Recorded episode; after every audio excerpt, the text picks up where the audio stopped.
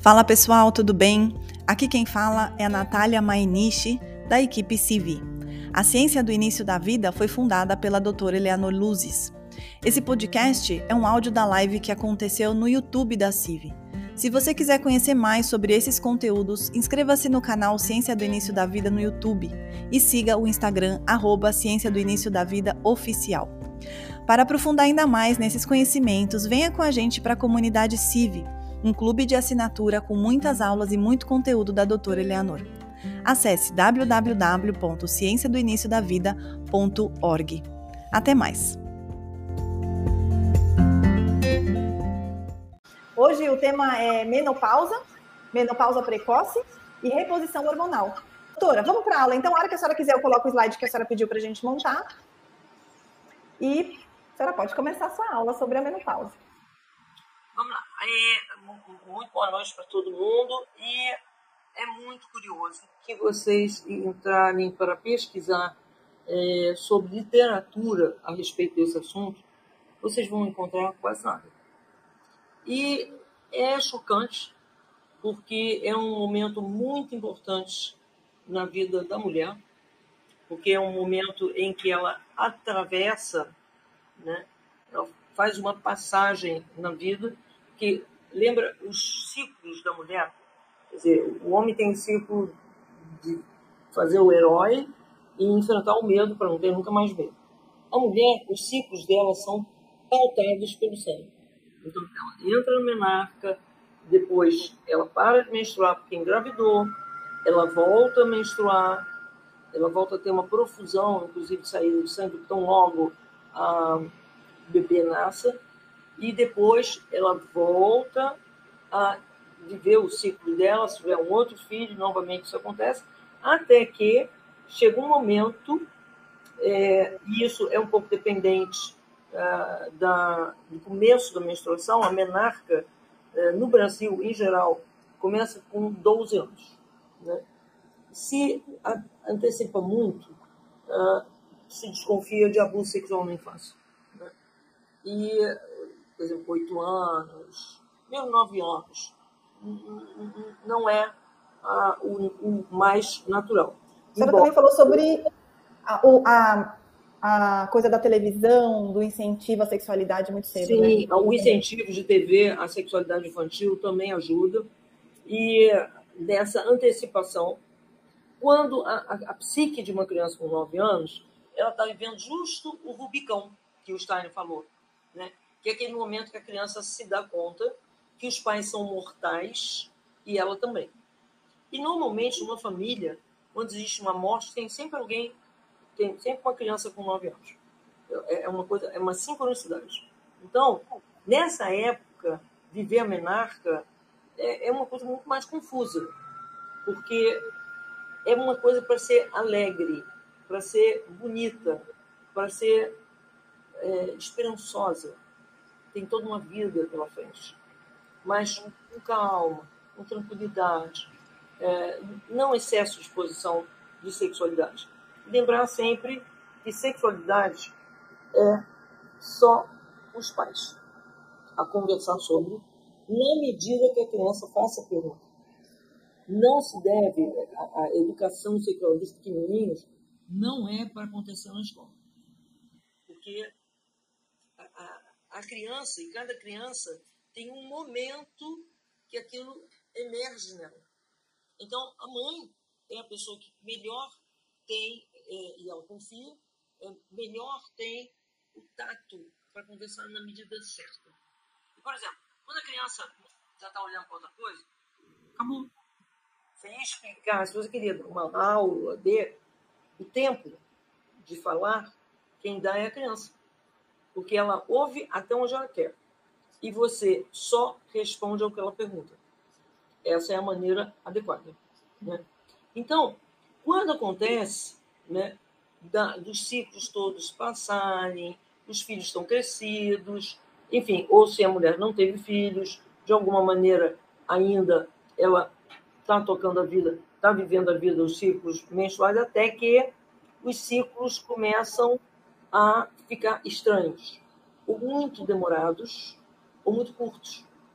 ou pula um mês, pula dois, pula três, isso varia.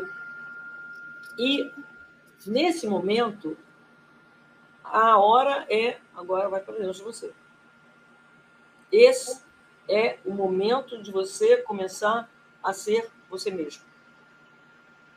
A, aquela coisa do não tô na persona, nem tô no inconsciente positivo, aqueles dois.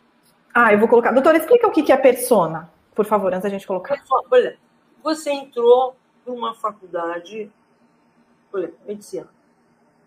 Daí a não muito tempo, é, você está botando é, o estetoscópio no pescoço. Só que você ainda não está trabalhando em tom nenhum. Mas é a persona do médico. Eu lembro, é, na minha faculdade, é, uma aluna que no primeiro ano comprou uma maleta de médico. E aí a turma inteira gozava dizendo acadêmica Helena. Porque era o máximo de querer usar uma persona muito antes do tempo. Persona que os outros pensam de nós. É. É a imagem que eu quero causar para o outro. É. E, por exemplo, por que, que os, os estudantes de medicina, dentro dos hospitais, todo mundo está de estetoscópio no pescoço? Tem um monte de gente de roupa, branca. Mas os que estão de estetoscópio no pescoço são os que vão ser chamados de doutores, ainda que não são formados. Mas ele se sente seguro e as pessoas tendem a ter uma reverência. Essa reverência é vista como muito bom. A mesma coisa, é, por exemplo, na advocacia. Homens de terno, gravata, e as mulheres de sapato muito alto, e todas vestidas. A toga do juiz. A toga, e tome, tome de. É essa imagem, essa a persona, que a palavra persona vem do teatro grego, que era a máscara que eu usava para representar um, um X pessoa, um X personagem. Então eu convencia meu público que eu era aquele personagem porque eu usava aquela máscara chamada persona. Então o Jung usou essa mesma palavra para designar isso que é eu quero me ver aceita pela sociedade como X. E muitas pessoas ficam presas na persona. Nem se. É, porque cada vez mais você vai praticando uma profissão você já não está mais ligando exatamente que roupa que você está ligando para poder fazer aquele papel. Você já introjetou, você já é. Você não está mais tanto preocupado com o quanto que as pessoas vão dizer sobre você. Seria eu provar nada para ninguém, não preciso mais provar nada para ninguém, né? Não. Cheguei num estágio da vida que. Exatamente. Será a, que é mesma, a mesma coisa é ao longo da vida, quando você nasce, você nasce com tipos míticos, digamos assim. Né? Se a gente pega assim, a mitologia germânica e pega a mitologia grega, as figuras femininas são bem diferentes. E você vê isso na prática. Você vai para a Alemanha e você vai ver tipos de mulheres bem diferentes do que as mulheres latinas. Então, a, a, existe um, um, panteão de tipos de mulheres dentro da mitologia latina e grega, são as mesmas figuras, com nomes diferentes. Então, de uma maneira geral, as mulheres se sentem mais tendendo a X personagem, Y personagem durante a vida. Então tem aquela coisa que vem lá como arquétipo, que está no inconsciente coletivo, gerando identidade, ou a minha persona gerando uma identidade para fora. Quando chega nessa época da menopausa, a coisa é larga isso e larga isso. É a fase de que eu largo tanto o inconsciente, a influência que o inconsciente coletivo tem em mim, Quantas máscaras? Exatamente. E seja você. Agora, você, seu eu, vai começar com o seu eu superior e vai descobrir a total motivo ou, ou tendência ou vocação da sua alma na vida. E aí você vai começar a dirigir a sua vida dessa maneira. Quantas são as pessoas, por exemplo, que foram para uma faculdade ou foram para uma formação profissional porque os pais queriam. Mas não era o que elas queriam. Uhum. Então, isso, viveram aquilo um monte. É quando chega lá adiante que se sente livre, porque aí está a menopausa, quando não há mais o fluxo sanguíneo, Quer dizer, quando deixa, eu deixo de perder energia dessa maneira, eu posso agora reter energia para criar. E se você observar na história da arte, as mulheres criam mais depois de uma certa idade. Elas eram escritoras, mas as obras-primas delas, ou de pintura, vão acontecer, em geral, depois da menopausa. Por quê? Esse sangue se transformou em criação. Mas, como a nossa sociedade não está nem aí, se fala de feminismo, não sei o que, não sei o que mais, mas você olhar a literatura vergonhosa pobre sobre esse momento, essa crise de idade, em geral, ela se transforma em depressão. Porque ela só, só soma as perdas. Não posso mais ter filho, que nem é necessariamente verdade. É, não posso mais ter uma vida sexual fantástica. E pode. Já vamos falar disso. Hã? A senhora já vai falar disso também, já já, né? É, é, é um momento em que você, sendo inteira, você amando esse homem, o nível de orgasmo que você tem é incrível. A, a energia que você manda para o universo é absoluta. Né? Então, é outra coisa. E é muito importante, sem nada, nada de hormônio. No começo dos anos 90, é, a, a, uma sociedade de mulheres obrigou o governo americano a aprovar aquilo que se falava, né? Não, tem que dar reposição hormonal, porque as mulheres, depois da menopausa, tendem a morrer de infarto, disso, aquilo, aquilo outro, aquilo outro, aquilo outro, aquilo outro. E, naquele começo dos anos 90, foi provado que as que tinham feito reposição eram as que tinham morrido mais cedo. Então parou, foi escândalo. Né? Parou, mas naquela mesma época estava sendo lançado lá em Chicago a, a reposição hormonal masculina que não levou muito adiante, até porque um monte de homens morreram por testosterona demais. Se testosterona demais mata o jovem atleta, imagina o que não faz um homem de 70 ou 80 anos. Então, o que, que acontecia com as mulheres quando a reposição era feita à base de testosterona? Elas ficavam com uma libido muito maior, mas inespecífica. Era uma libido. Hum, quase mecânica, seria? Mecânica animal. Uma vontade física, não tinha nada de é. energia junto. Então, de... Essa energia gerada por esse tipo de é, relação é muito, é, cria tal da energia frio, que é uma energia negativa, baixa, que vai para o universo. Então, não é bom. E aí fica um ciclo. A mulher tomando a, a, a, a reposição, ela ficando mais masculina, portanto, o ânimo dela vindo, Aí vocês podem reparar, algumas mulheres, na menopausa, elas ficam com a voz muito grossa. Aí você desconfia, deve estar tomando testosterona. E tem um comportamento muito brusco, muito briguento, né? E Doutora, eu não entendo nada de reposição hormonal, mas a reposição hormonal não é reposição do hormônio feminino? É não, muitas vezes não. Porque criou-se um mito de que a mulher vai ter menos libido. E para então, ela ter mais libido é a testosterona testosterona. E a verdade é que, aquela história, faz exame de sangue, eu estou com colesterol alto. Mulher com colesterol alto não faça nada. Por quê? A natureza, muito espertamente, ela pega o teu colesterol e transforma o teu colesterol em estrogênio e progesterona. Nossa. Então, se o colesterol está alto, é porque você, por exemplo, está apaixonada. E aí tem mais estrogênio mais progesterona. E pode até ovular, se você tem um mega orgasmo. Então, deixa, deixa que a natureza muito sabe o que está fazendo.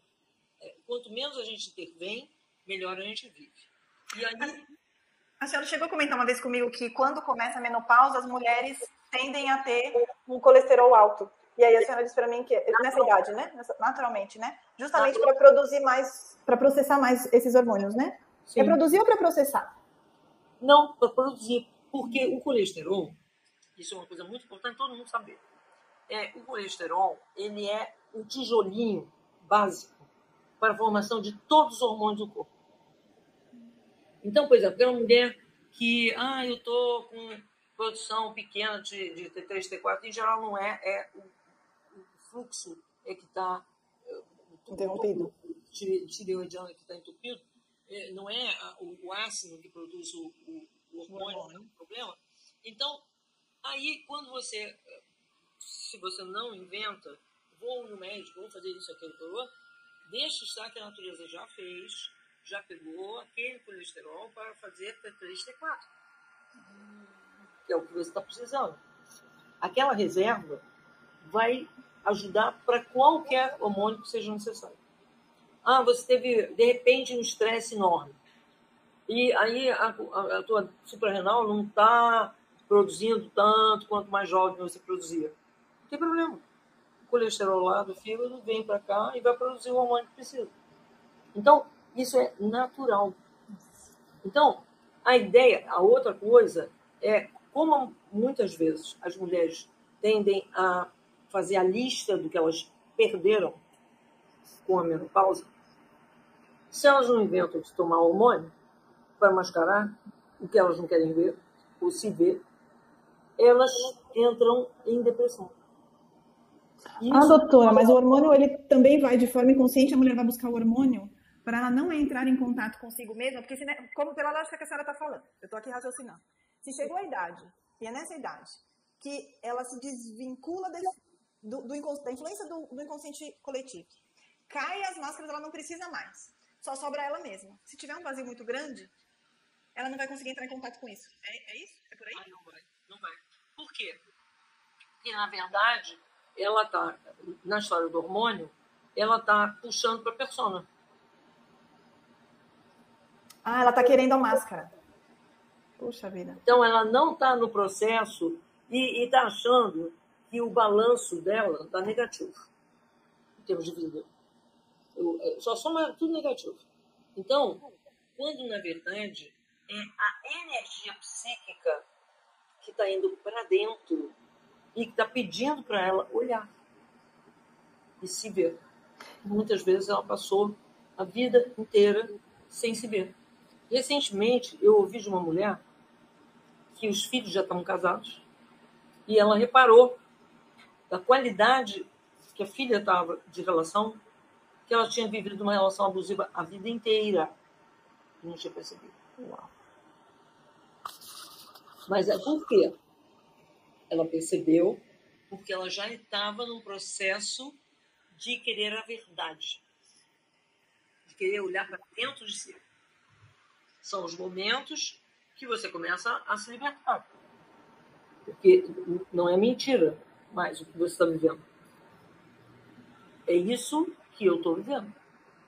É isso que aí a partir daí surgem as ações, surgem as atitudes, surgem as coisas que te libertam. Aí muitas vezes eu pergunto quais são as coisas que você sempre quis fazer e nunca pôde? De arte, de um monte de coisa idioma, de costura, sei lá. Aquilo que eu me dizia. É trágico na nossa sociedade não existia faculdade para terceira idade. Aqui no Rio tinha, da UFRJ e da Cândido Mendes. Não sei há quantos anos, nunca mais ouvi falar. Mas tinha e as pessoas se amavam, mas se amarravam naquilo. Porque elas podiam fazer o que queriam. Não existia nada de você faz isso, você faz aquilo. Não. Era uma outra maneira de estar numa faculdade. Tinham algumas faculdadezinhas aqui, ou, simplesmente curso, curso de história, curso de um monte de coisa.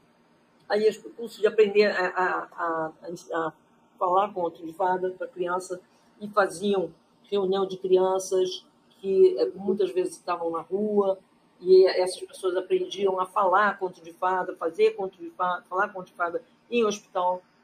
Enfim, elas aprendiam, iam, é, isso de aprender curso de conto de fada ainda existe. Um grupo de antroposofia lá, é, lá perto do Recreio. Então, isso ainda tem algumas tantas coisas. Mas teria que ter muito mais. A senhora falou que tinha uma senhora na faculdade, da, da, quando a senhora era jovem na faculdade. Eu tinha 65 anos. Ela? E, e na boa. E havia o preconceito dos meus colegas. Ela não estava nem aí. Não, não. É, ela estava fazendo o que ela queria. E acabou. Ela já não estava mais na persona, né? Como a senhora falou. Exatamente. Deixa eu ver se eu consigo. Então, menopausa precoce, muito frequentemente é um erro médico, tá? Só um instantinho, doutora. Será que antes da gente entrar na menopausa precoce, a gente não passa para os slides que a senhora queria ainda nesse tema da menopausa? É, Aí daqui a pouco a gente fala. Só aquilo que somos realmente tem o poder de, de curar-nos. Então, e é verdade. Aquelas pessoas que entram na menopausa e que estavam há anos com uma doença, quando elas começam essa, esse caminho da jornada interior, a doença desaparece. Aí você vê um monte de coisa na internet. Ah, porque você cura isso, você cura aquilo. Só que, na verdade, ninguém para para perguntar que aquelas pessoas, o que é que, que idade elas estavam, que momento elas estavam e quanto de energia, porque, gente, sangue é energia. E no momento que você para de derramar sangue, aquilo é energia que está dentro de você e que agora pode se criar o que for. Então, aquilo simplesmente pode curar doenças que haviam há muito tempo. E aí você começar o que o Jung chamava processo de individuação. Processo de individuação é quando você se torna mais ligado ao seu eu superior. Quando o teu eu, lá dentro da consciência, ouve profundamente o teu eu superior. E você passa a ter um nível de fidelidade a você imenso. Né? Então, significa tornar-se um ser único, que é, na medida que a individualidade nossa é a nossa singularidade mais íntima, última e incomparável, significando também que nos tornamos o nosso próprio si mesmo, ou o que realizar, ou que estamos a fazer, realizar esse si mesmo. Realizar esse si mesmo é realmente fazer o que a sua alma quis vir fazer aqui. Isso é realizar o si mesmo. Então, a individuação é nossa missão na vida, porque é aquela coisa. Há muitas pessoas hoje vivendo em asilos. Uma coisa você pode ter ideia: elas não trabalharam a individuação delas. Elas regrediram para, como crianças, cuide de mim. Porque se assim fosse, como você encontra mulheres sábias, em que elas têm uma. Elas são sempre de boa, têm uma, uma palavra boa para dizer, tem muita capacidade telepática e tem muita percepção de que alguém não está bem. E elas vão lá e fazem. Eu vi, mesmo na faculdade de medicina, é, muita curandeira. Não dentro da faculdade de medicina, claro. O único lugar que eu vi a aceitação de curandeira foi no Equador. No Equador, o serviço que é como seria aqui o INSS, lá você tem o médico e a curandeira. Você tem o pediatra e a curandeira. E a população escolhe quem é que ela quer que atenda.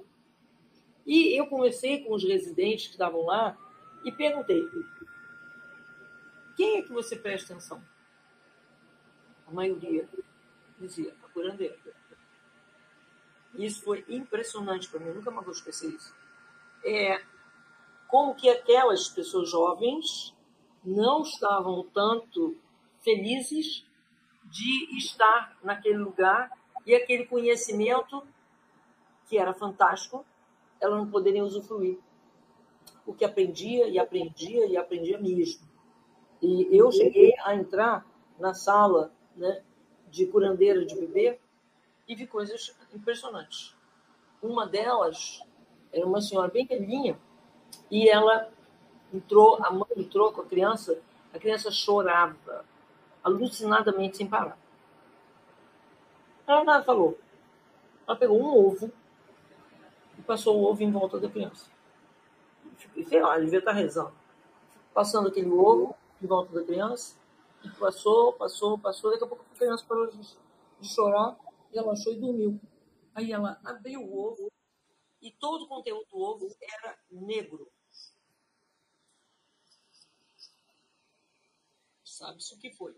Da mesma maneira que a parteira que tinha ela dizia para mim assim: Ó, eu vou te mostrar meu quarto. Aí foi lá e me mostrou.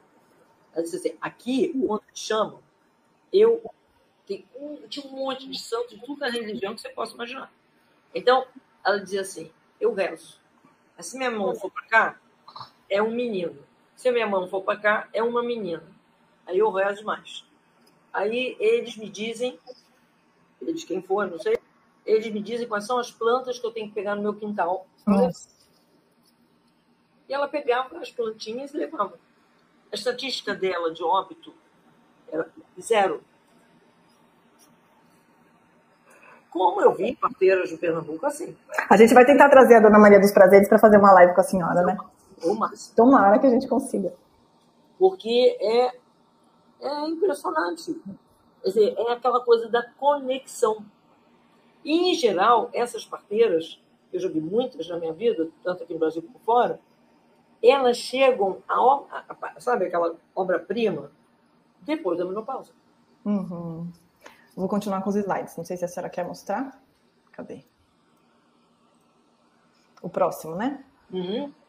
A meta da individuação não é outra senão de se despojar dizer, o si mesmo dos invólucros falsos da persona e aqueles sugestivos pelas imagens primordiais, aquelas figuras arquetípicas que nós nascemos com elas, que tem a ver com o panteão é, de deuses que nós uh, nascemos com, por sermos latinos ou por sermos germânicos ou por sermos é, japoneses, chineses, enfim, todas essas culturas elas têm os seus panteões.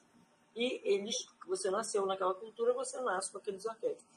Então, não mais isso, não sou mais ligada tanto a esse arquétipo e também não sou, não estou a serviço de pessoa. Então, agora eu sou quem eu sou. Eu sou o si mesmo. Eu sou a minha alma. Que a alma veio fazer aqui. Nossa, isso é lindo, né, doutora? Peraí que eu não tô aqui. Ah, isso é muito bonito. Eu quero chegar assim nessa idade. Ó. Vamos lá. Quem é que faz essa roda rodar dentro de nós? Ouvir o ego, o eu superior, esse eixo ego-self. Quem faz isso? A função transcendente, que é a função que cria os sonhos, as sincronicidades, tudo aquilo que nós que nos leva para dentro de nós. Né? A função transcendente é uma obra dividida em três partes. Primeiro, a percepção interior. Depois, a criar a tolerância. E depois, a ação. A, a psicologia só é necessária para ensinar sobre a percepção interior. Muitas pessoas têm muito pouca percepção interior. Algumas profissões, até eu vejo, a pessoa, eu, eu digo muito assim, essa pessoa não frequenta a si própria. Ela foi colocada como se fosse uma máquina, ela faz aquilo, tá, tá, tá, tá, tá, mas ela não se sabe de nada. Então, aí a psicologia está servindo para, preste atenção no que o sonho está dizendo, no que a sincronicidade está dizendo. Às vezes aprende a jogar um tarô, que você pode jogar sozinho. Aprende a ver o que, que aquilo está te dizendo. E depois, quando você já conhece o que, que tua alma quer, você vai ter que ter tolerância, porque a gente está aqui na terceira dimensão e as coisas não vão vir para tua mão tão fácil assim. Né? A gente tem que tolerar é, um monte de coisas. Traições, é, frustrações, um monte de coisa. Mas manter. Agir não ficar parado chorando pelo leite derretido, que não vale a pena. Então, a psicologia só é necessária na, no aprendizado dessa percepção interior. Que, se houvesse faculdade de terceira idade, provavelmente nem isso precisava. As pessoas aprenderiam alguma coisa de filosofia, alguma coisa de autoconhecimento. Não precisaria. Porque ela já sairia dali sabendo que tem que ter tolerância e, por exemplo, uma mulher que olha que a, o filho dela casou com uma mulher mega complicada e difícil. Quer dizer, você pode escolher de desamorar todos os aforos possíveis, depois fazer um, uma, uma, um problema do ducto da tireoide, ou aprender a ter tolerância.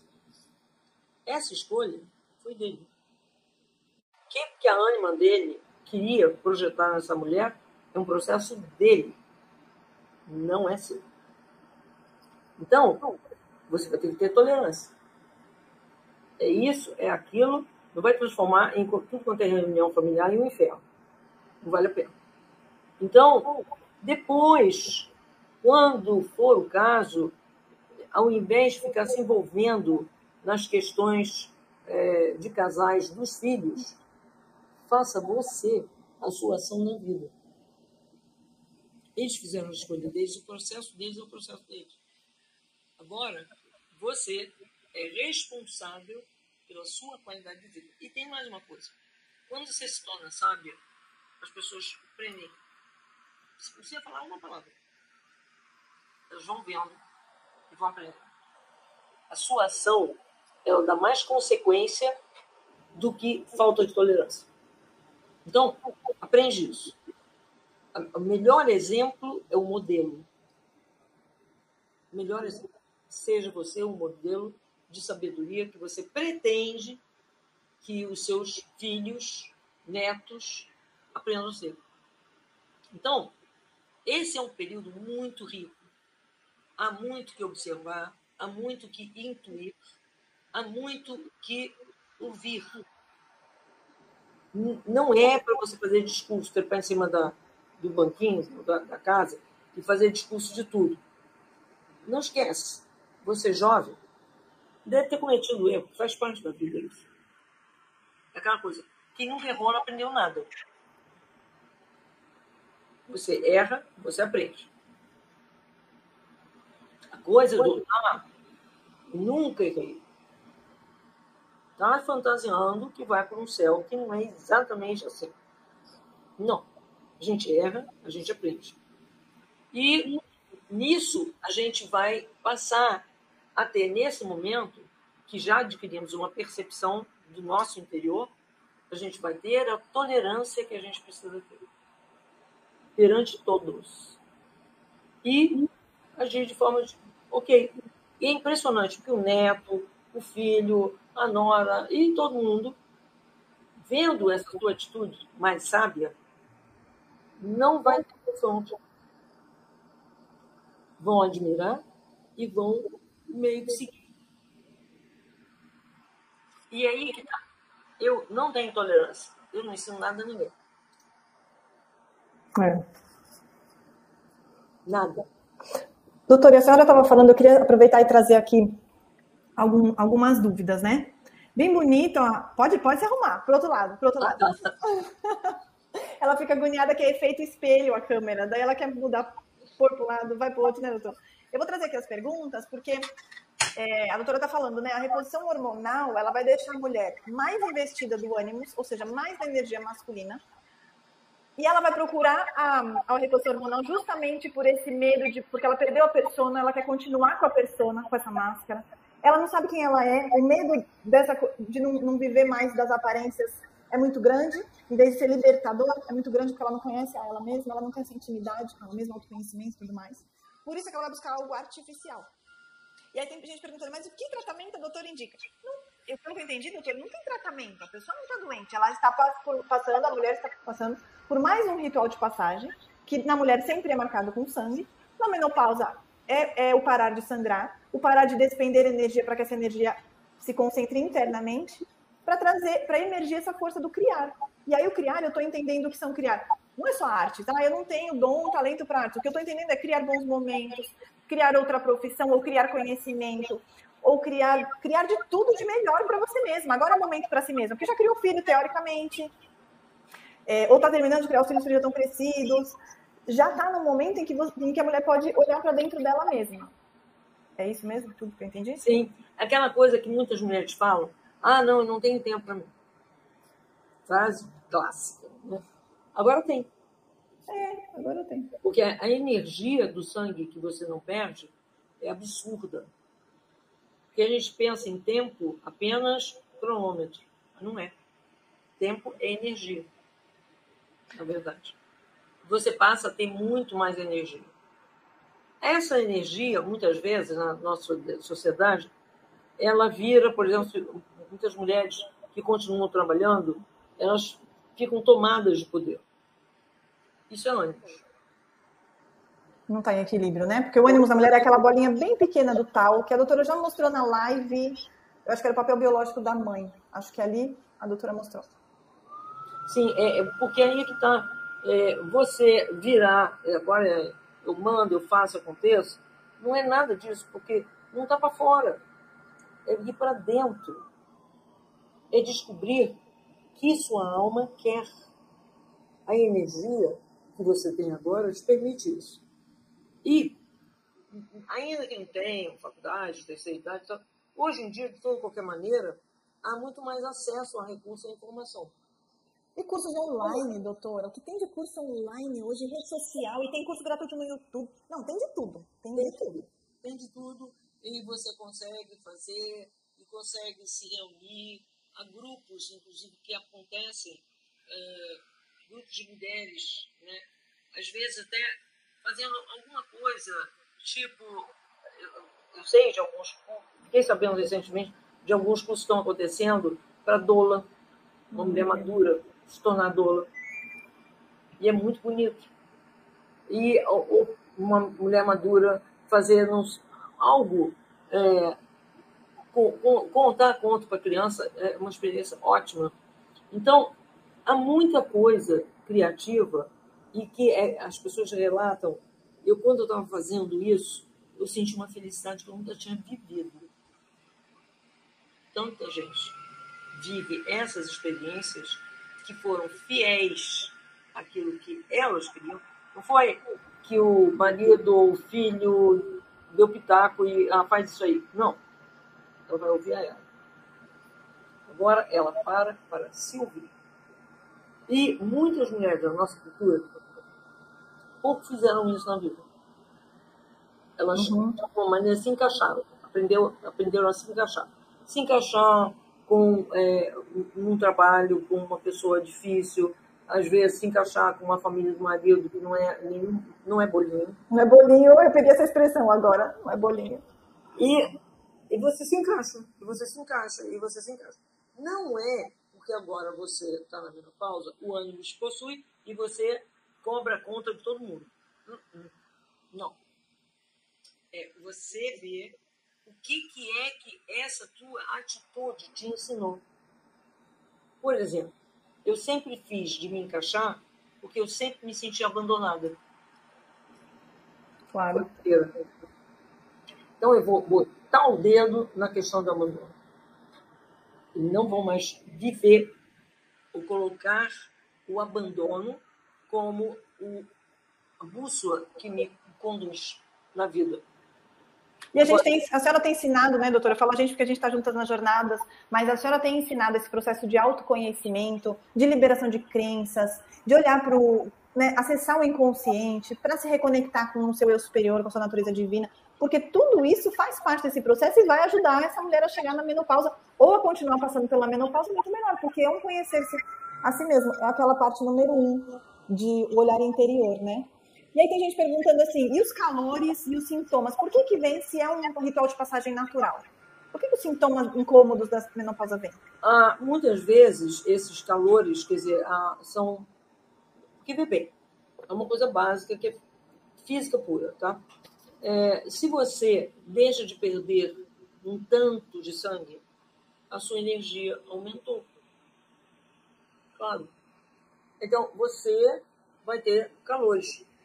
Eu não sei, ah, recentemente eu tentei fazer essa prescrição, que é o Menodoro. O Menodoro? Menodoro é, é, é, um, é uma medicação da Veleda, um filtro da Veleda. Você consegue escrever aqui, peraí. Que é muito legal para parar com isso. Ajuda a equilibrar. Doutora, veja se eu escrevi certo. Vamos ver se eu, se eu senhora tá vendo aqui? O menodoro? Não, menodoro, começa por ele. Ah, meme, meme, claro, de menopausa, né? Peraí. Eu vou tirar, gente, peraí. Como que eu tiro isso? Nem sei, mas pode continuar falando que eu vou tentar tirar isso. É, e esses calores acontecem mais à noite. Porque é como se fosse uma concentração absurda de energia. Mas também, porque normalmente isso não dura muito tempo. Se dura, é porque você está com pouca tolerância na, no que, que a menopausa está pedindo a você. Que é, olha para dentro de si. Como é que é? É porque a pessoa está com pouca tolerância, é porque não é para ficar sentindo calor por muito, muito, tempo, não. Seria um ciclo, dois ciclos, se tanto, três ciclos. Hum. Mas se a pessoa está intolerante com o fato de ter entrado na menopausa, hum. eu prefiro isso muito mais tempo. É resistência, né? É não querer olhar para dentro de si, tirar as máscaras. Querendo. Então, o que, que acontece? Eu vejo muito isso. As pessoas se queixam de calor, se queixam de é, acessos de raiva hum. é, incontroláveis, depressão, e aí ficam distando com outras mulheres que estão também nessa mesma situação, e aí ninguém se trabalha. Eu, eu costumo dizer, grupo de mulher tem que fazer algo. Falar é dar trela para o ônibus. Então, vamos fazer uma, sei lá, uma brincadeirinha de arte, sabe? Juntou um grupo de mulheres. Nessa época, então, não é nada disso. Eu vejo que isso está virando uma moda. Grupo de mulher disso, grupo de mulher daquilo, grupo de mulher daquilo outro. E é mais fofoca do que outra coisa. E reclamação. Se, no entanto, você trabalha com arte, as mais simples, é, de alguma maneira costura, de alguma maneira pegar pedacinho de azulejo e montar caixinha, criar em silêncio. E depois, aquilo que é o trabalho da Clarissa Píncola Estê, que é um livro que eu indico para todo mundo. Ah, Mulheres ah, que correm com jogos. O que, que ela fez? ela juntou mulheres ao longo de mais ou menos uns 20 anos, aonde elas faziam, durante aquele encontro, já no fim de semana, faziam várias atividades, geral, é a mesma atividade para aquele encontro, que era uma atividade artística, simples, muito simples, mas que gerava um monte de insights. E as mulheres saíam de outro jeito, muito mais felizes, muito mais. E no entanto, eu vi muitos grupos de mulheres que correm com os lobos aparecerem aqui no Rio. E ficava falando, falando, falando, falando, falando, fazendo análise do, do ponto. Isso não adianta. O, o, aquele livro não foi feito para isso. Aquele livro é a descrição do trabalho de décadas da Clarissa Pinkola Estevam. Então, o conto é falado para inspirar ele ser materializado numa obra. Isso, esse tipo de grupo de mulheres não está trabalhando sabedoria. Não mesmo. Aí a gente entende como mulheres do interior, que tem um trabalho até muito interessante, é, que foi feito na Nicarágua. Na Nicarágua, ah, resolveram comparar entre aquelas clínicas que existem na Flórida, de um monte de gente idosa que vai para a Flórida e fica lá, e fica lá, e fica lá, e um grupo de mulheres na Nicarágua, na mesma faixa. O que acontecia? Ninguém na Nicarágua ficava demente. E naquelas clínicas lá da Flórida, ó, assim ficava. Mas por quê?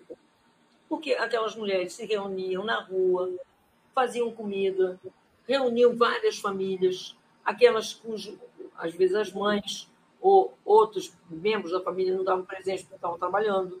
Aí todo mundo na rua acabava comendo junto, brincando, fazendo um monte de coisa. E aí depois elas costuravam um troço. É um que perdeu o botão, é o outro que não sei o quê. Sabe que quantas daquelas mulheres tinham demenciado? Zero. Uhum. É, mãe. Então, tem dúvida é, que, na verdade, o que precisa é exatamente isso? Eu preciso agir. Lembra aquilo que eu estava falando antes? Eu preciso perceber, mas eu preciso agir. Essa ação, ela cria coisas e é impressionante, é muito bonito quando você, quando algumas dessas velhinhas morrem, é, os netos, os sobrinhos, enfim, lembram. Só tem coisa boa para falar, né? Exatamente. É lindo. Eu queria trazer outras perguntas, doutora, que eu separei aqui, para a gente encerrar essa parte e a senhora falar rapidamente da menopausa precoce. Uhum. Vamos lá. Bom, teve uma que eu separei que já deve ter sido respondida então. Estou sofrendo muito com sintomas da menopausa, me, me pergunto sempre por quê, já que é algo natural, mas ainda não encontrei a resposta. Então agora a doutora respondeu, né? Essa resistência a essa fase. Estou com 44 anos e também já apresento alguns sintomas, como menstruação irregular e muitos calores. O que poderia fazer para amenizar? A doutora já falou. Boa noite, menopausa. Ah, por que, que há a perda da libido, doutora? Não era para ver. Não é para ver. É ainda prisão na persona. Eu não estou me achando aquela mulher assim que se despe e se sente A. Não chega a ser uma Marilyn Monroe, mas está se achando A. Entendeu? E se eu não estou nessa, então acabou a minha libido. Porque, ah. na verdade, na natureza feminina, faz parte da libido o exibicionismo. Como o homem, o voyeurismo. Aliás, a natureza não faz besteira, né? Porque imagina se os dois fossem a mesma coisa, não ia dar certo. Então, mas você pode perfeitamente continuar a se ver quando você olha a tua beleza interna. Não existe beleza interna.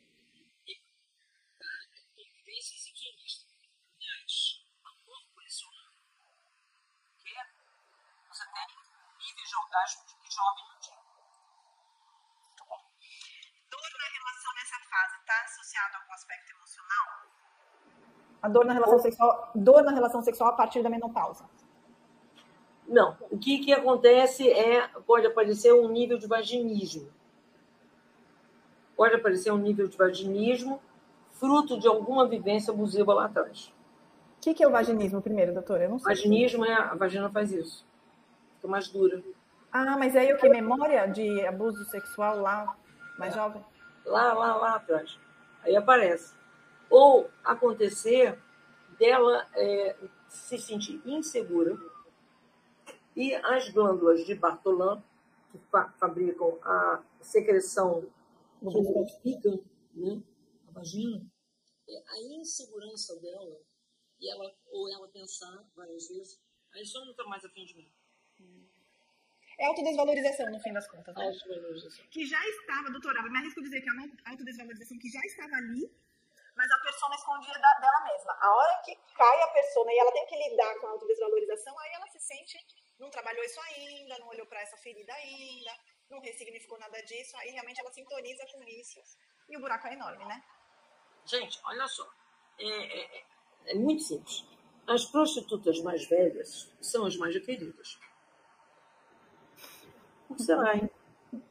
Antigamente, os rapazes faziam iniciação sexual com prostituta, mas geralmente com mais velho. Ah, é? Nossa, é. não consigo imaginar isso. Por quê?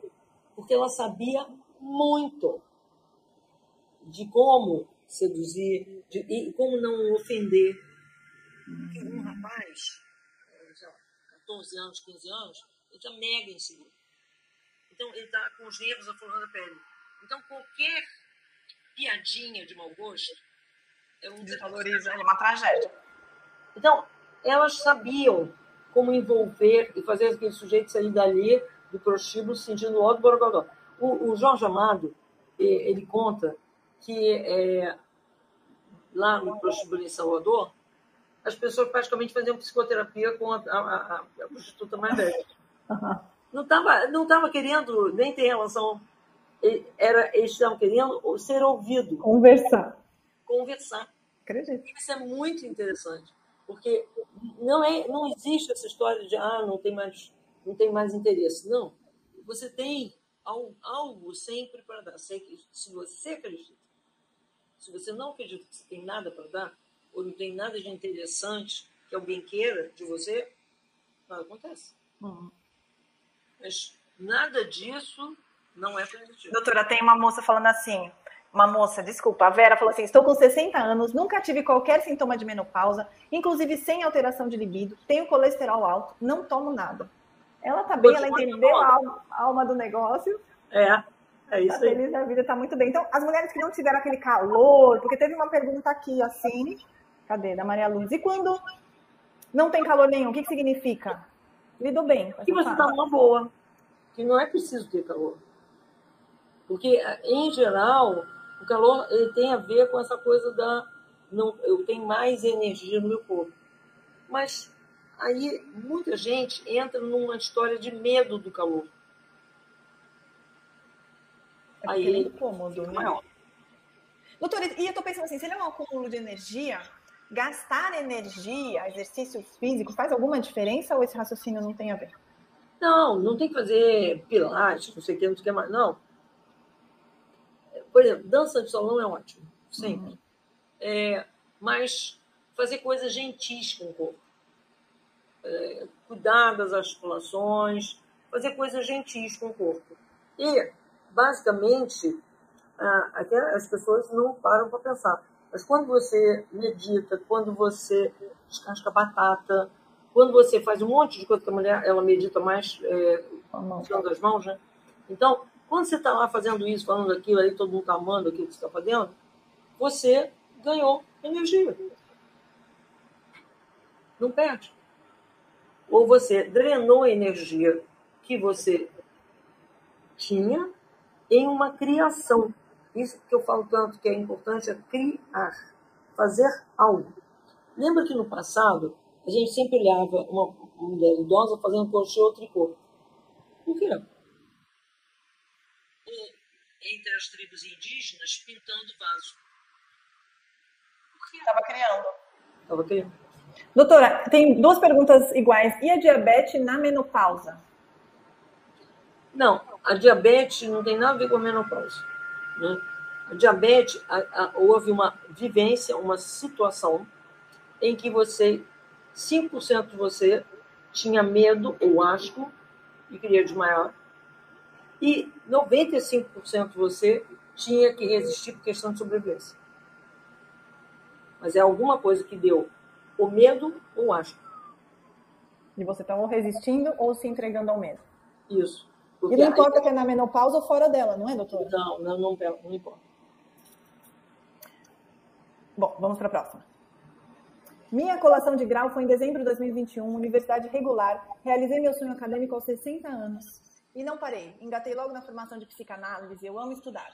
Olha que legal. A Gisele, se eu não me engano, a Gisele está sempre com a gente aqui nas lives, nas jornadas. Eu acho que não me é estranho esse nome. Hum, doutora Eleanor, quando a mulher em idade fértil, de em acordo com o médico, ela inibe a menstruação para evitar o desconforto, é um processo saudável? Sabe quando toma um anticoncepcional ininterrupto, né? Para não menstruar. Peraí, não entendi direito. Não entendi a, a, a pergunta. Quando uma mulher em idade fértil, em acordo com o médico, inibe a menstruação para evitar o desconforto da menstruação, é um processo saudável inibir a menstruação? Não, né? Não fez, não fez uso de remédio? Não, deve ter sido inibir a menstruação por meio? Do anticoncepcional tomando a cartela ininterrupta, assim? Eu não sei muito de anticoncepcional, mas acho É, que não, isso não é uma boa. Usar anticoncepcional ininterruptamente não é uma boa. Porque você está mexendo com. É, é aquela história, o hormônio é mistério. Não dá para ficar mexendo com hormônio assim e sem ouvir o corpo. Ah, eu não estou afim de engravidar. Bom, faz outras coisas, usa DIL, mas, por favor, não enfie na jaca em termos de hormônio. Que muita encrenca aparece depois. A senhora, na verdade, não indica o anticoncepcional nem ininterrupto e nem ele sendo tomado regularmente com a tal da interrupção e tal, né? Porque muitos anticoncepcionais dão lesão dos olhos, dão lesão é, de trombose. Enfim, não é uma coisa inócua. E a, a coisa do ininterrupto, eu já vi jovens ficar com vários tipos de problemas. É, de cabelo, de um monte de coisa. De pele, um- uma confusão. Não é, é aquela coisa, hormônio impede hormônio. Ah, o hormônio sintético impede que o corpo produza o hormônio natural, né? Sempre. Ah, nossa. Então, imagina, você vai tomar algo para fazer o seu corpo parar de produzir aquilo que ele já estava produzindo. E aí não tem nem o que discutir, né? O que, que é melhor. Não tem nem o que discutir, que isso não é bom. É, doutora, o que a doutora acha de práticas de Tantra para mulheres na menopausa? Prática de? Tantra. Ah, olha, o que eu acho é que está uma onda de Tantra aqui no Brasil que é meio zorra. Não é isso. O Tantra, na verdade, é você trabalhar a energia máxima, a energia do sexo, a energia sagrada. Se você usar com amor. Então, a única coisa que eu aconselho é punir do Tartantoku. Mas Tantra, do jeito que o pessoal faz aqui, Deus do céu. É, é, acaba sendo energia frio. Não. Aí a tua vida anda de cabeça para baixo, está tudo errado. Não é um boa. Não é um boa. Porque uh, é aquela coisa. Não, quando se trabalha a energia sexual sem ser sagrada, você não produz uma energia positiva para a sua vida, nem para a vida do planeta. Sexo casual não é uma boa. Sabe? Não é, não é uma boa. Então, é, o que, que acontece é que muitas pessoas têm um monte de inibições e elas vão para os professores de tanto que apareceram de repente no Brasil nos últimos 10 anos, que eu não sei que formação que tem, mas que é, colocam a sexualidade num nível muito baixo.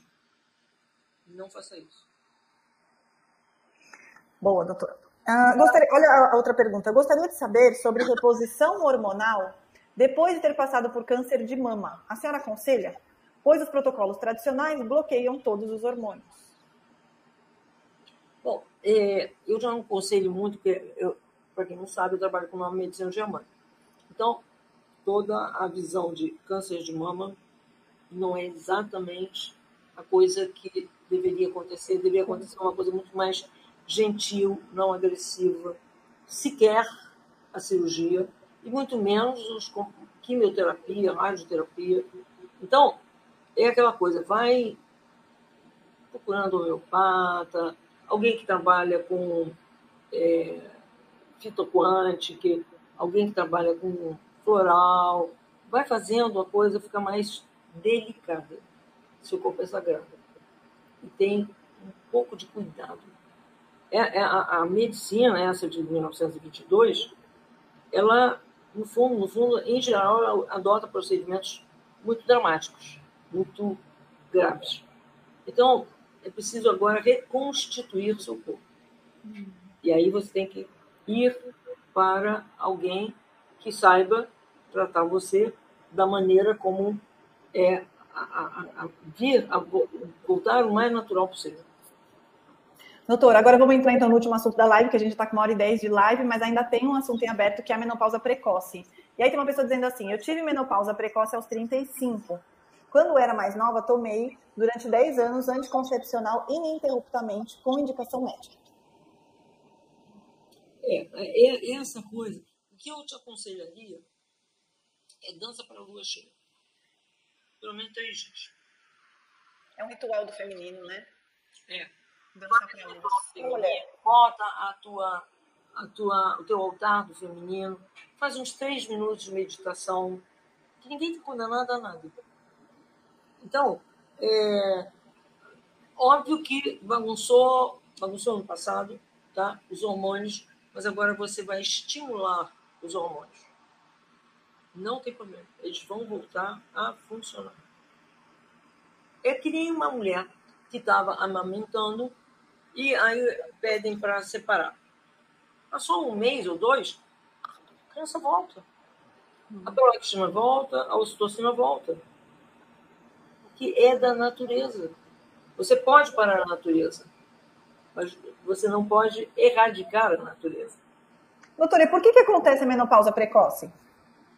Porque o médico deu esse diagnóstico. Como é que é? Porque o médico deu o diagnóstico. Não existe, doutora? Não. O que existe é uma situação que foi. Houve um tipo de ataque, de certa maneira, seja medicamentoso, seja radioterapia, seja bem isso, né, a coisa do medicamento em excesso, porque mesmo a pílula anticoncepcional é para ser parado. Não é para tomar ininterruptamente. Então, mesmo que eu faça um exagero, tudo tem jeito. Mas, doutora, a menopausa precoce ela pode vir advir de algum conflito de, é, pela visão da nova medicina germânica? Pode. Pode. Não é a menopausa precoce.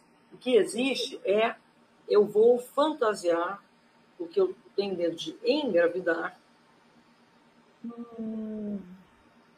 Que eu, eu já vi várias pessoas que mandam fazer é, reprogramação do DNA e menopausa precoce acabou.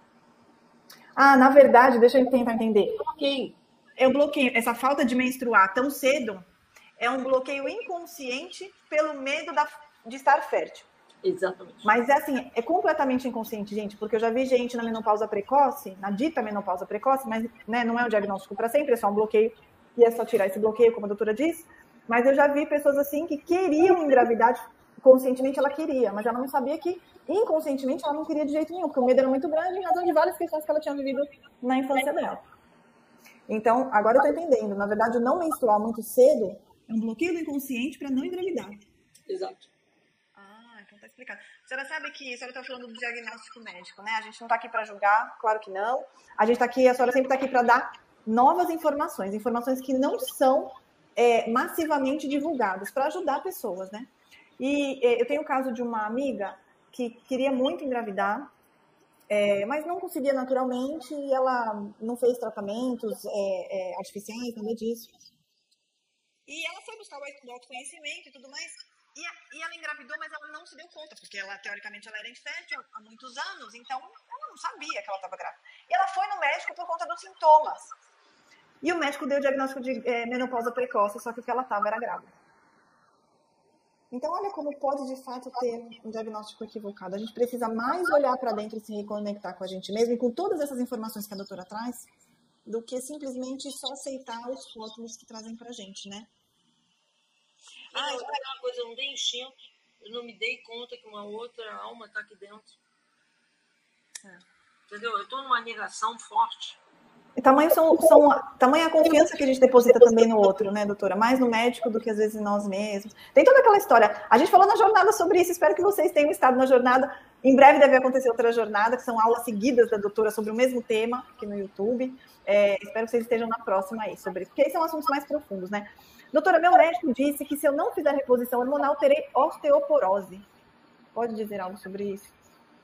Vamos ver primeiro o que é osteoporose. Tá? Osteoporose é quando eu tenho uma massa óssea menor. Vou perdendo massa óssea. Então, como resolvo isso? Muito simples. Pega a casca do ovo, bota na, no, no tabuleiro e deixa aquilo ficar meio bege. Aí bota no liquidificador, faz uma farinha e toma uma colherinha na banana de manhã e à noite você toma cloreto de magnésio, aquele PA da Nuchen, é, e aí você bota um litro de água e vai bebendo um cálice toda noite. Por quê? A, o, o cálcio só é absorvido no corpo se ele vier no alimento, senão ele vai embora e fede o teu estômago. E o cloreto de magnésio ajuda o cálcio a fixar no osso. Só que a razão de uma pessoa ter osteoporose é desvalorização. Autodesvalorização. Então, eu, dependendo de qual é o osso que eu vou estar com osteoporose, tem a ver com o tema que está ali atrás. Né? Então, a osteoporose tem uma causa. E a causa não tem nada a ver com hormônio. Com hormônio. Se você fez um raio-x simples de tórax e tem é, a, a, alguns ossos seus que estão, de alguma maneira, um pouco porosos, simplesmente você resolve isso. Dá para resolver isso numa velhinha que quebrou três vértebras. Em 45 dias estava ótimo. A senhora falou que colocou a casca do ovo no tabuleiro. Como assim? Tem que assar? Eu não quero saber como botar no forno. Mas era no forno? Hã? É, bota no forno. Só um pouquinho. Aí fica, é, aí aquela casquinha fica meio bege. Aí faz um Quando ela bege, você tira do forno e bota no liquidificador. Aí faz daquilo uma farinha. Uhum. Bota no iogurte. Aí aquele cálcio, ele é integralmente absorvido. E também, doutora. Sintético não é. E também trabalhar essas questões que estão levando a pessoa a uma autodesvalorização, né? Autoconhecimento. Qual é o tema? É, se você é destra e está no lado direito, é alguma coisa que tem a ver com o parceiro, com o trabalho. Se é no lado esquerdo, tem a ver com mãe, com filho. Então, vê qual é a parte que é que tem. Porque há uma coisa básica. Não existe a osteoporose que você terá. Ou você está com osteoporose ou você não tem. Porque não existe o que terá. Então, doutora, será que talvez ele, os médicos tenham visto incidência de osteoporose depois da menopausa, justamente por causa dessa linha de raciocínio todo que a senhora ensinou? É, a- as máscaras caem. Eu estou em contato com, comigo mesma. Eu não me trabalhei no autoconhecimento durante a vida. Se eu não quero me trabalhar agora, a autodesvalorização vai gritar grande também. muito importante não dar diagnóstico por hipótese. Há fato ou não há fato. Entende? Porque é, a, a indústria de, de reposição hormonal fala que as mulheres, se não fizerem reposição, vão ter osteoporose. Eles fazem uma relação que não é real. É, mas é uma indústria falando, a gente já sabe que não pode não, não ser real mesmo. Não, o problema é que muitas pessoas ouvindo, ouvindo essa mesma coisa, acabam acreditando. É, é. E não é. O motivo é outro. E aí tem gente pedindo duas coisas para a senhora explicar melhor. A gente já está quase encerrando, viu, gente? O ritual da lua cheia e o altar para o feminino. Ah, ótimo. O ritual para a lua cheia foi uma terapeuta indiana em 85, que ela estava com cinco mulheres inférteis, todas profissionais liberais. E aí, é uma coisa que dentro da visão indiana se faz muito, é procurar na antropologia como aquele problema era tratado. E ela levou um susto. Ainda mais que em alemão, a, a palavra lua, a, a palavra sol, por exemplo, é de zone. Zone é, é feminino. O sol é feminino e a lua é masculina. Aí ela não entendeu nada, porque quando ela foi fazer um apanhado de todas as culturas no mundo, na América do Norte, América Central, África, para tudo quanto é lugar, que é interessante porque cada tribo trata um problema de um jeito. Mas todas as tribos do mundo tratavam os problemas ginecológicos com um ritual de dançar para a lua cheia. Principalmente os três primeiros dias. Porque está havendo uma mudança é, eletromagnética no planeta e a lua cheia plena mesmo ela está nos três primeiros dias.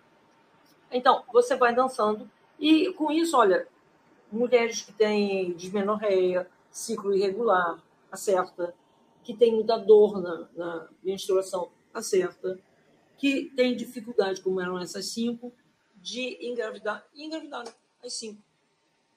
Então, todo tipo de problema, a nível ginecológico, nós podemos fazer o que todas as tribos do planeta fazem, que é dançar para a lua cheia.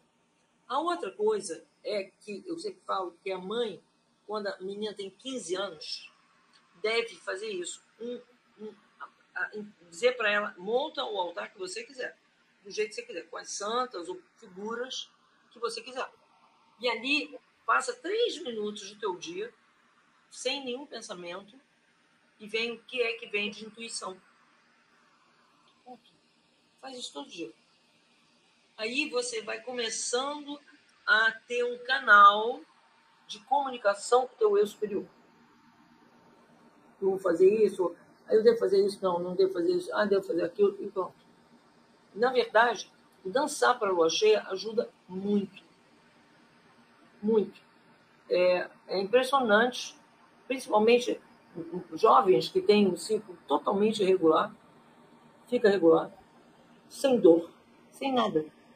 Então, não é esse problema, é qualquer problema ginecológico responde ao dançar para a lua cheia. E é curioso que quando a mulher começa a dançar para a lua cheia, não deve fazer isso com uma presença masculina, causa da energia. Aí é muito interessante, pode fazer com, com a sua filha, não, não tem problema. Aí o que acontece é que existe um momento que você está dançando e parece que algo te toma. É uma sensação imensamente prazerosa, mas aquela leveza, aquela capacidade de dança Às vezes você nunca treinou. Ela está dentro da tua alma. E aí vai indo, e vai indo, e vai indo. É muito rápido. Eu já peguei jovens muito difíceis, com um relacionamento péssimo com a mãe, e muito rebelde, muito briguentas. No entanto, e com dismenorreia, dores horríveis, tomando Ponstan, que é um derivado de morfina, para conseguir exportar as dores das cólicas menstruais. E uma vez que dançou para a lua, uma, parou. E pode ser qualquer música, pode ser dentro de casa, pode ser no jardim, pode ser com companhia, sem companhia. Não importa, é um ritual do feminino que a antropologia estudou e, e, viu a origem lá nas tribos indígenas. Eu gostaria de falar, fazer uma consideração, doutora, sobre o altar do feminino, porque assim, tem gente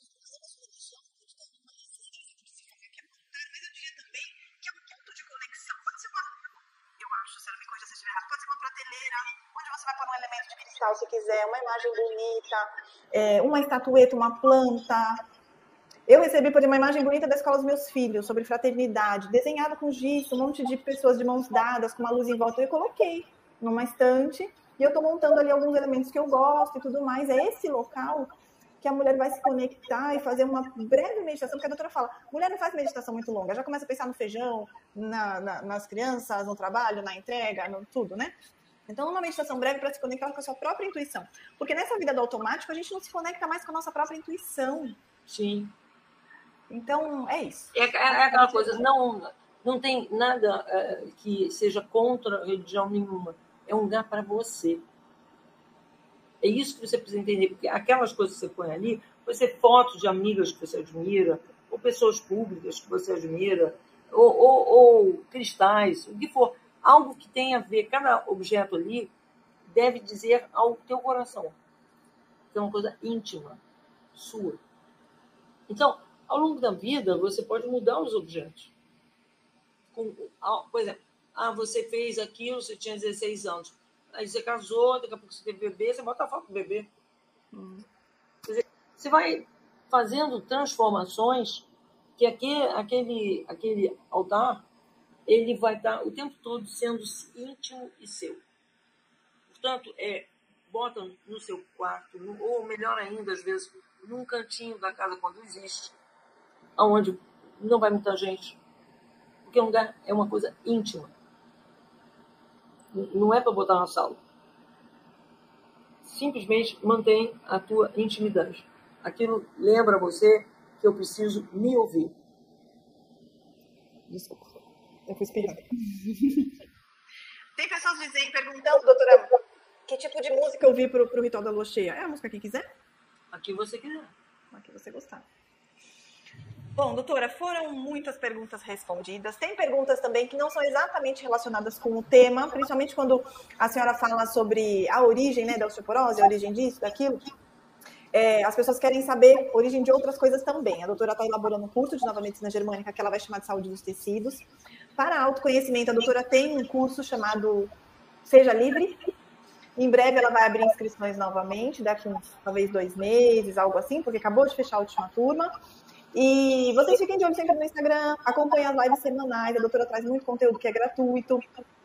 A gente espera muito que vocês tenham gostado. Eu acho que tem uma última pergunta que dá para responder, só para a gente fechar o elo, para não deixar uma portinha aberta. A pessoa diz assim: e se, porque a senhora falou da pessoa destra, o lado direito vai falar sobre a parte externa da vida, o trabalho, o parceiro. É, e se a pessoa for canhota? Exatamente o contrário. A parte direita vai falar da relação mãe e filho, pai e filho. E a, o outro lado. Mãe e filho. Mãe e filho. E o outro lado vai falar da, da, dos relacionamentos no, no mundo externo, né? Parceiro, trabalho, enfim. Gente, muito obrigada. Essa live vai ficar gravada assim, muita gente perguntando, está gravada para sempre aqui no YouTube. Vocês podem compartilhar. Deem like para o YouTube mesmo distribuir mais esse conteúdo de forma espontânea. E muito obrigada, doutora. Obrigado a todo mundo. Espero que isso acalmou o coração de pessoas que, de alguma maneira, estão precisando de ouvir alguma coisa. Como eu disse, há muito pouca literatura sobre esse assunto. E é uma falta de cuidado com a mulher. Isso é. E que eu não sou feminista, não. Mas a ideia é. É como aquela. É a mesma coisa que acontece com a criança não se tem atenção devida a crianças. E não se tem atenção devida às mulheres mais maduras. E essa foi mais uma live transmitida pelo YouTube e Instagram. Venha você também fazer parte da comunidade CIV e ter acesso a conteúdos exclusivos para os alunos. Inscreva-se através do link na bio do Instagram, arroba Ciência do Início da Vida Oficial, ou através do site www.cienciadoiniciodavida.org. Até mais!